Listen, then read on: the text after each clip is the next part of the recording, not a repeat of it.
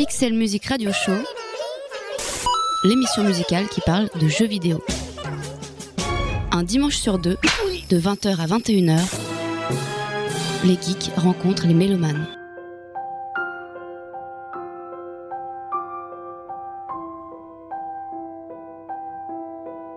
Amis geeks et bienvenue dans le Pixel Music Radio Show, l'émission musicale qui parle de jeux vidéo.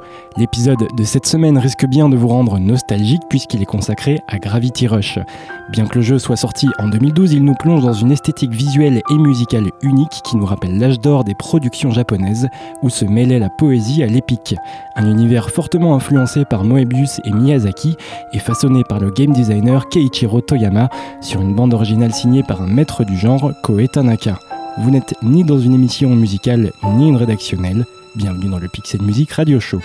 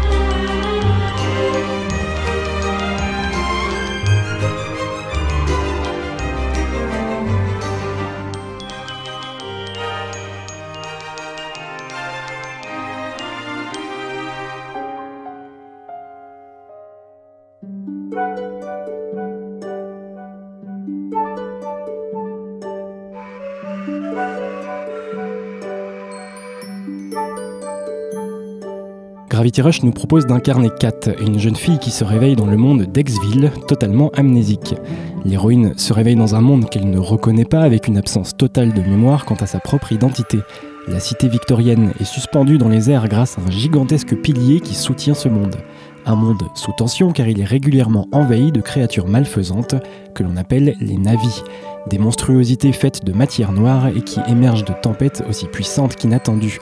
L'armée locale tente d'éradiquer en vain cette menace et c'est à ce moment que Kat va tout à la fois se familiariser avec ce monde, faire la rencontre et sympathiser avec les habitants tout en les aidant à neutraliser les navis.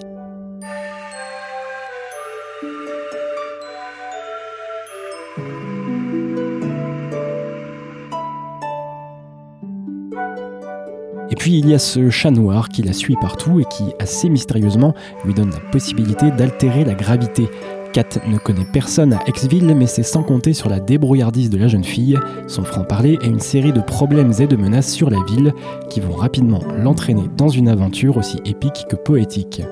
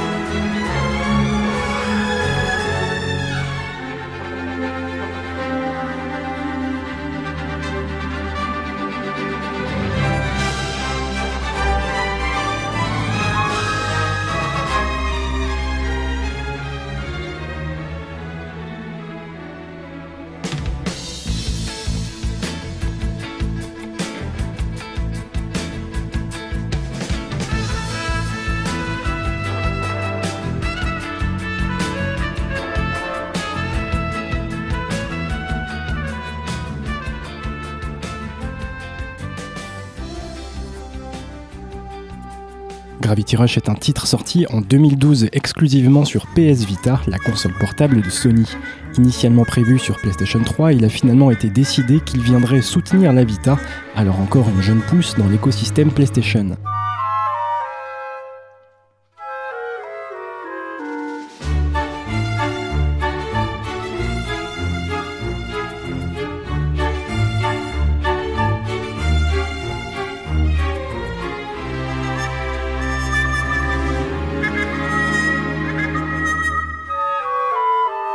Gravity Rush est un jeu action-aventure qui, comme son titre l'indique, met la gravité au centre de ses mécaniques de jeu. Le joueur peut manipuler cette gravité et ainsi se déplacer sur les murs, planer librement la tête à l'envers et évoluer avec une incroyable sensation de flottement au cœur du monde fictif de Xville.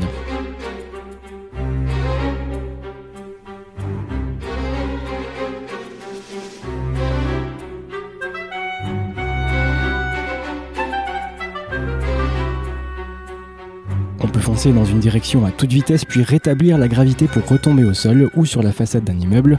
En cas de perte de repère, le seul indicateur spatial est la chevelure de l'héroïne qui penche dans la direction du sol.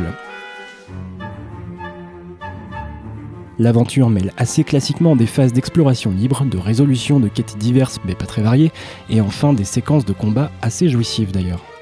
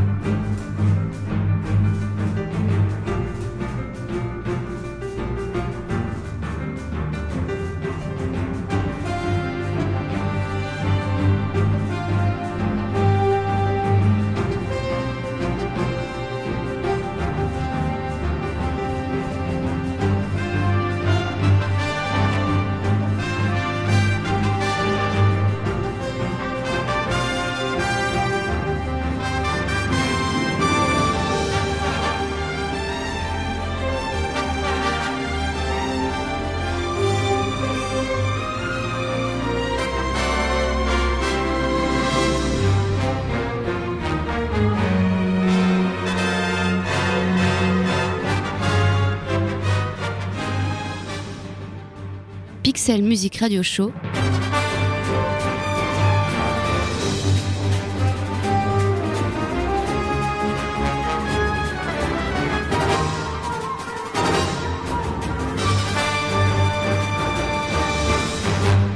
Radio Campus Paris.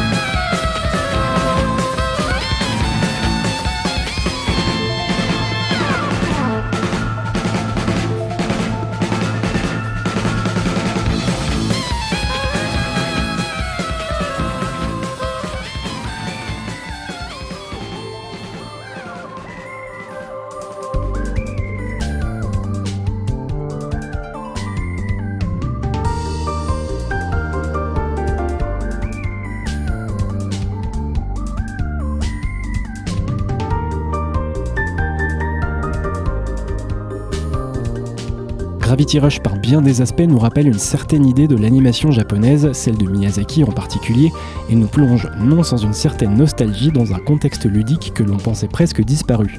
Gravity Rush nous rappelle de tendres souvenirs des jeux d'aventure japonais des années 90 début 2000, où l'innocence et la naïveté des personnages étaient toujours contrebalancées par une certaine force de caractère de ces derniers face à des enjeux qui souvent les dépassent, avant de les révéler et d'en faire des héros et des héroïnes. Soyons honnêtes, le jeu vidéo japonais s'est globalement montré discret depuis presque 10 ans et le grand public peut reconnaître un Assassin's Creed, un Halo, un GTA, mais peut-il citer un jeu japonais récent? Voilà qui est moins certain, alors que l'époque des Final Fantasy triomphants semble à la fois proche et pourtant si lointaine déjà. Mais Gravity Rush ne se contente pas de dégager un agréable parfum de naphtaline, pas plus qu'il n'est prisonnier d'un passé ou d'un héritage vidéoludique. Il invente aussi sa propre grammaire, son univers visuel et musical et s'inscrit bel et bien dans notre décennie par des mécaniques de gameplay très innovantes, notamment grâce à une utilisation pour l'instant inégalée des fonctions de la PS Vita. On touche l'écran pour asséner une attaque dévastatrice sur un ennemi récalcitrant, on bouge la console dans l'espace pour regarder autour de soi dans le jeu, on fait glisser Kat en faisant soi-même glisser ses doigts à l'arrière de la console. Bref, vous l'aurez compris, Gravity Rush est ludiquement parlant une habile synthèse entre tradition et modernité, une alchimie opérée de main de maître par le game designer Keiichiro Toyama, le studio Japan Studio et le compositeur Koe Tanaka.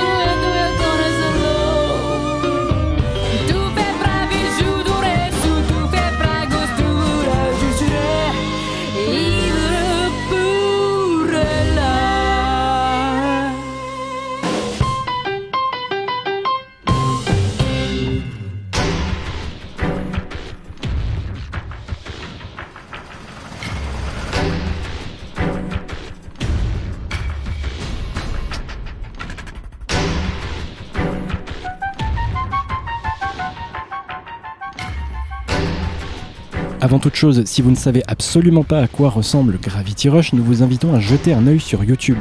On tente bien sûr ici de vous le décrire et vous pouvez aussi faire le choix de vous imaginer cet univers au croisement des œuvres de Moebius et Miyazaki, avec quelques effets graphiques empruntés aux comics américains comme le design des impacts de coups ou certaines expressions sur le visage des personnages, moins stéréotypés que les mimiques japonaises habituelles un univers où les machines volantes survolent élégamment la ville, une ville au feeling européen, imaginez Prague par exemple en plus stylisé.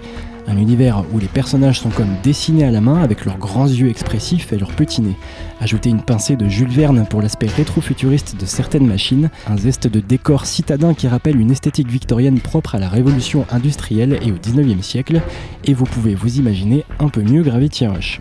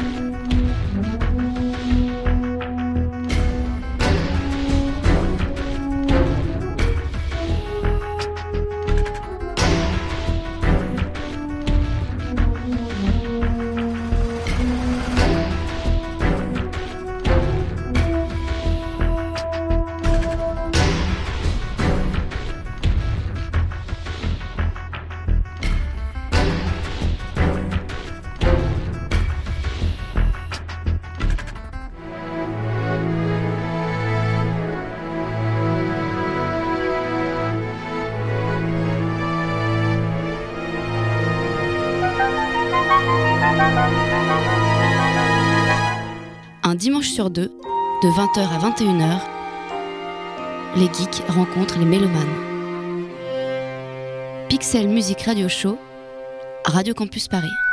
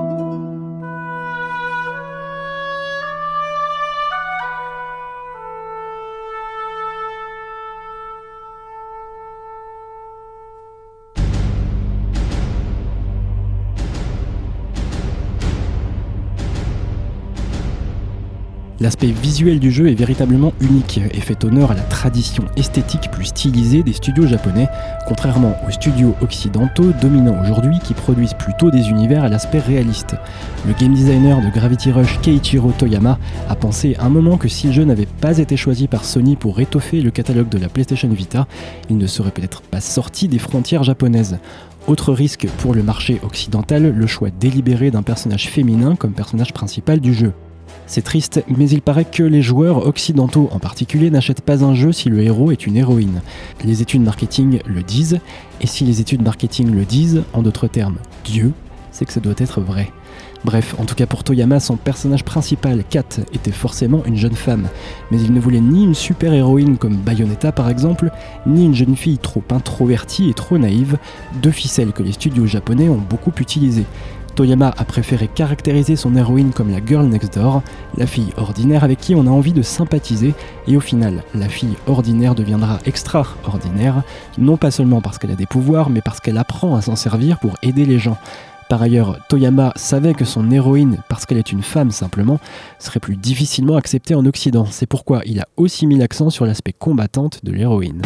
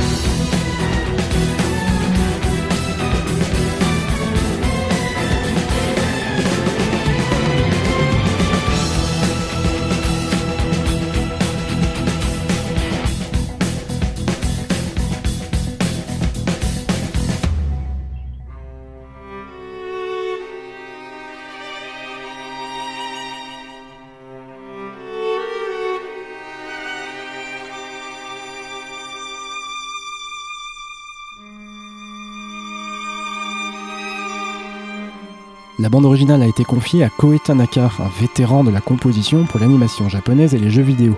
On lui doit notamment les musiques du mythique Gunbuster.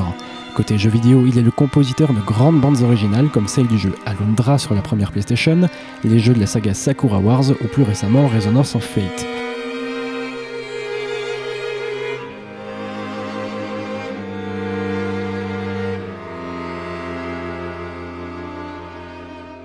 Toyama avait une idée très précise de la musique qu'il souhaitait pour Gravity Rush.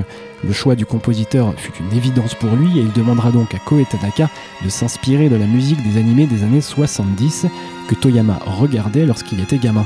Gravity Rush devait à la fois être porté par des mélodies insouciantes et bousculé par de grands thèmes orchestraux, et c'est ce que va créer Koei Tanaka, en y ajoutant sa touche personnelle évidemment.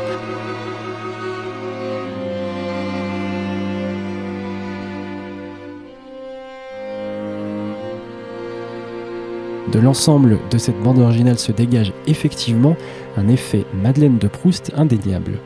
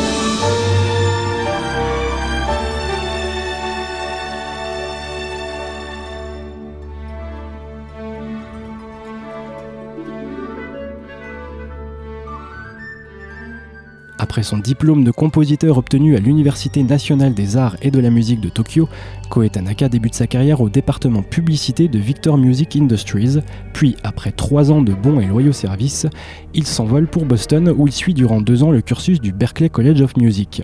De retour au Japon, Tanaka démarre réellement son activité de compositeur et c'est alors qu'il est employé à jouer du piano dans un hôtel qu'il est contacté pour arranger un morceau dans Arcadia of My Mouse, un animé diffusé en 1982.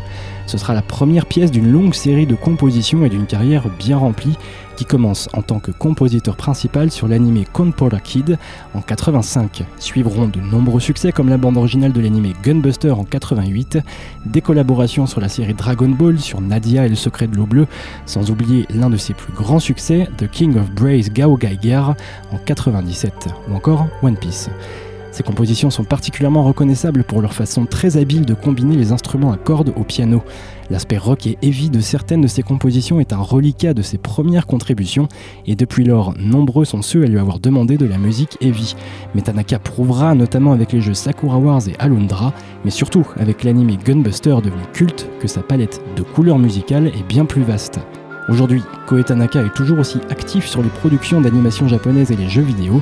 Il a récemment sorti son premier album solo en tant que chanteur, et la bande originale de Gravity Rush sortie en 2012 est l'une de ses dernières œuvres marquantes. Bien que celle-ci soit quelque peu inégale, on y reviendra.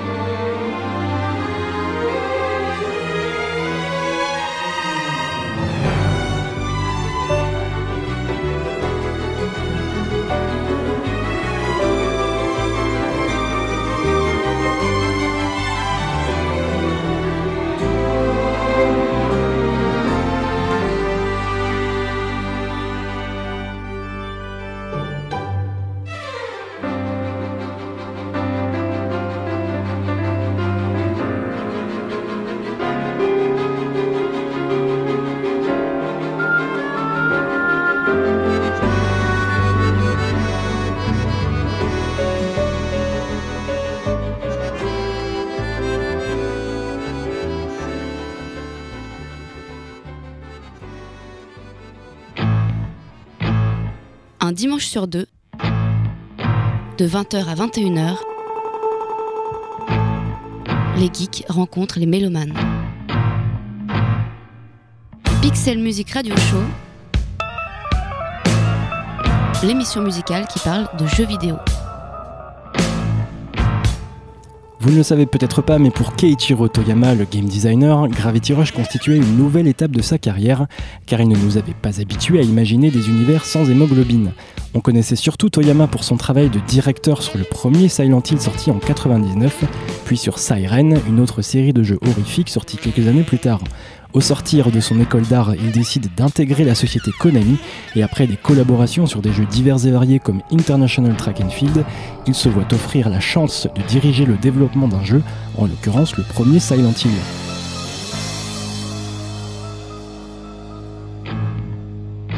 Pas spécialement expérimenté dans les jeux horrifiques, ni même fan absolu du genre, c'est en repensant aux œuvres de David Lynch qu'il entraîne toute l'équipe de développement dans ce qui deviendra un monument d'horreur psychologique et qui posera les bases du futur chef-d'œuvre Silent Hill 2.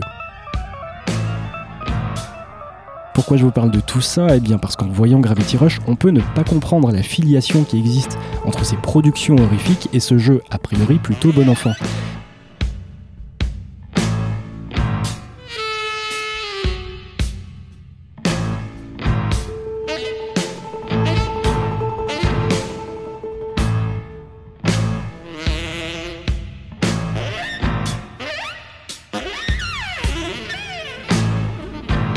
Mais ce serait oublier ce qui anime Toyama dans toutes ses productions, à savoir la création d'univers parallèles. On y revient juste après ça.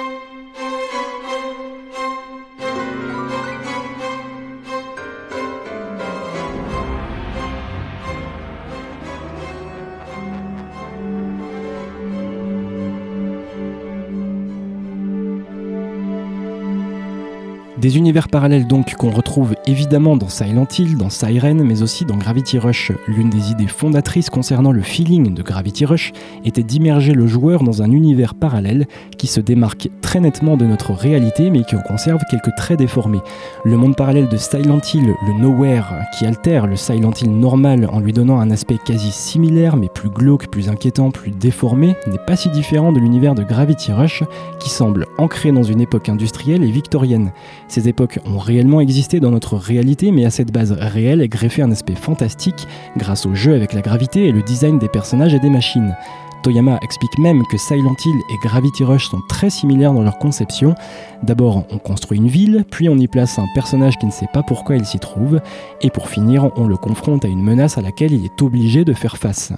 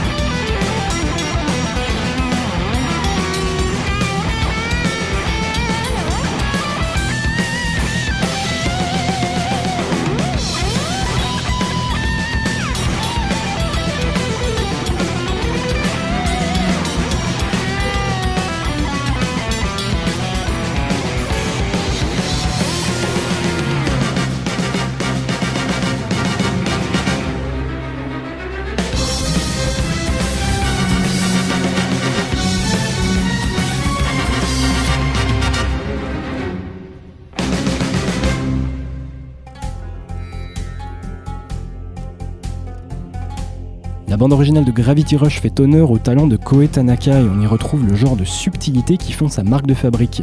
Par exemple, le premier morceau de cette bande originale, Discovery of Gravitation, que vous avez pu entendre en tout début d'émission, est construit d'une manière tout à fait singulière. Il met en lumière deux thèmes musicaux principaux.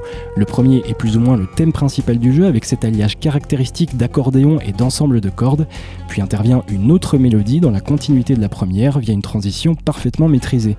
On entend alors les prémices d'une version instrumentale de Douze Shinondakara, le thème chanté dans un yaourt rappelant les sonorités de la langue française et que vous avez lui aussi entendu en début d'émission. Ce qui est intéressant, c'est qu'il s'agit respectivement sur la bande originale en deux CD du tout premier morceau et du tout dernier, comme si Tanaka synthétisait dans ce seul morceau son style et la direction globale de cette bande originale, qui du début à sa fin s'emploiera à faire ce qu'il fait de mieux, poser une mélodie très accrocheuse sur laquelle viendront se poser par couches successives d'autres mélodies et d'autres instruments. Dans les thèmes de combat très orchestraux avec parfois une touche de rock, on retrouve quelques accents qui rappelleront aux connaisseurs les musiques de combat de Sakura Wars 3. Fait amusant, l'intrigue de Sakura Wars 3 se situe à Paris, ce qui n'est pas sans évoquer un possible clin d'œil au morceau Doze Shinodakara dont le chant s'inspire des sonorités du français. Et ce sont ces petits détails qui, mis bout à bout, témoignent de l'immense talent de Koe Tanaka, de la cohérence de son œuvre globale et de sa volonté de signer ses compositions que l'on ne peut pas confondre avec celles d'autres compositeurs.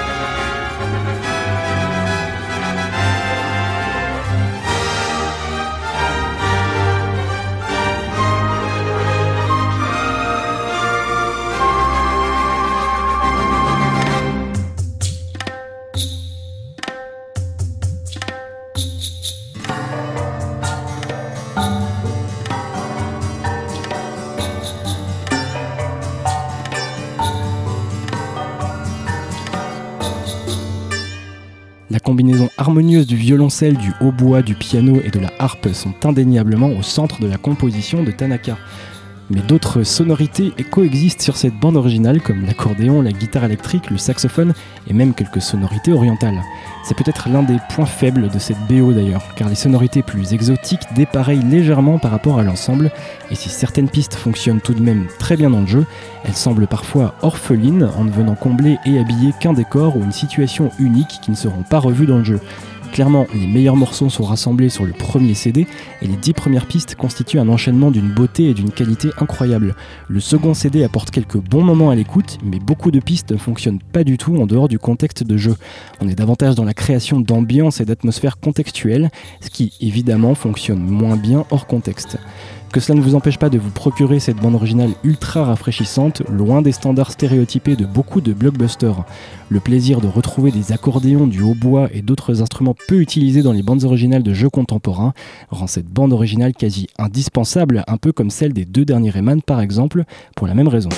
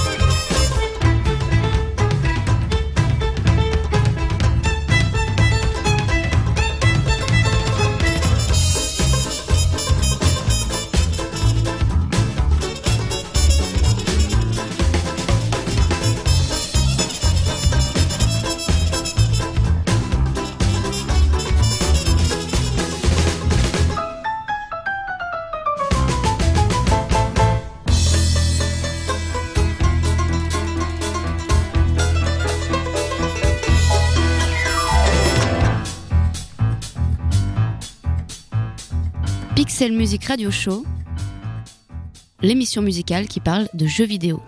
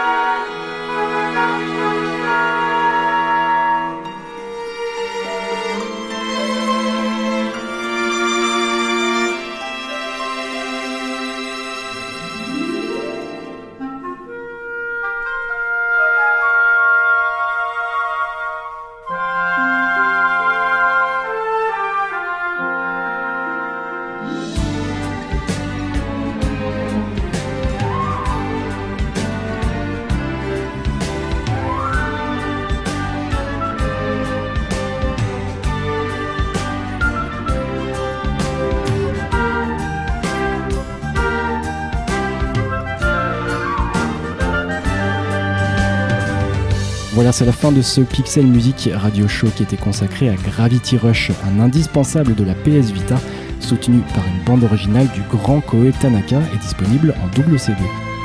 On se retrouve le dimanche 9 novembre pour un nouvel épisode, et d'ici là, jouez bien.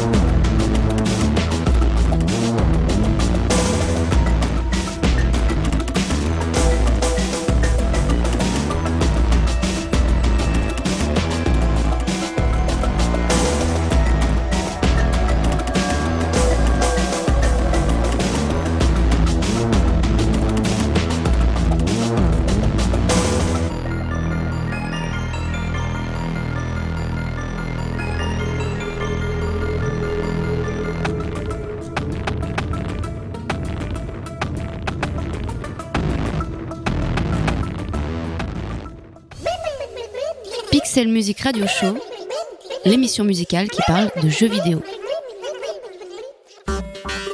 Avec le soutien de Bandic, agrégateur de passion.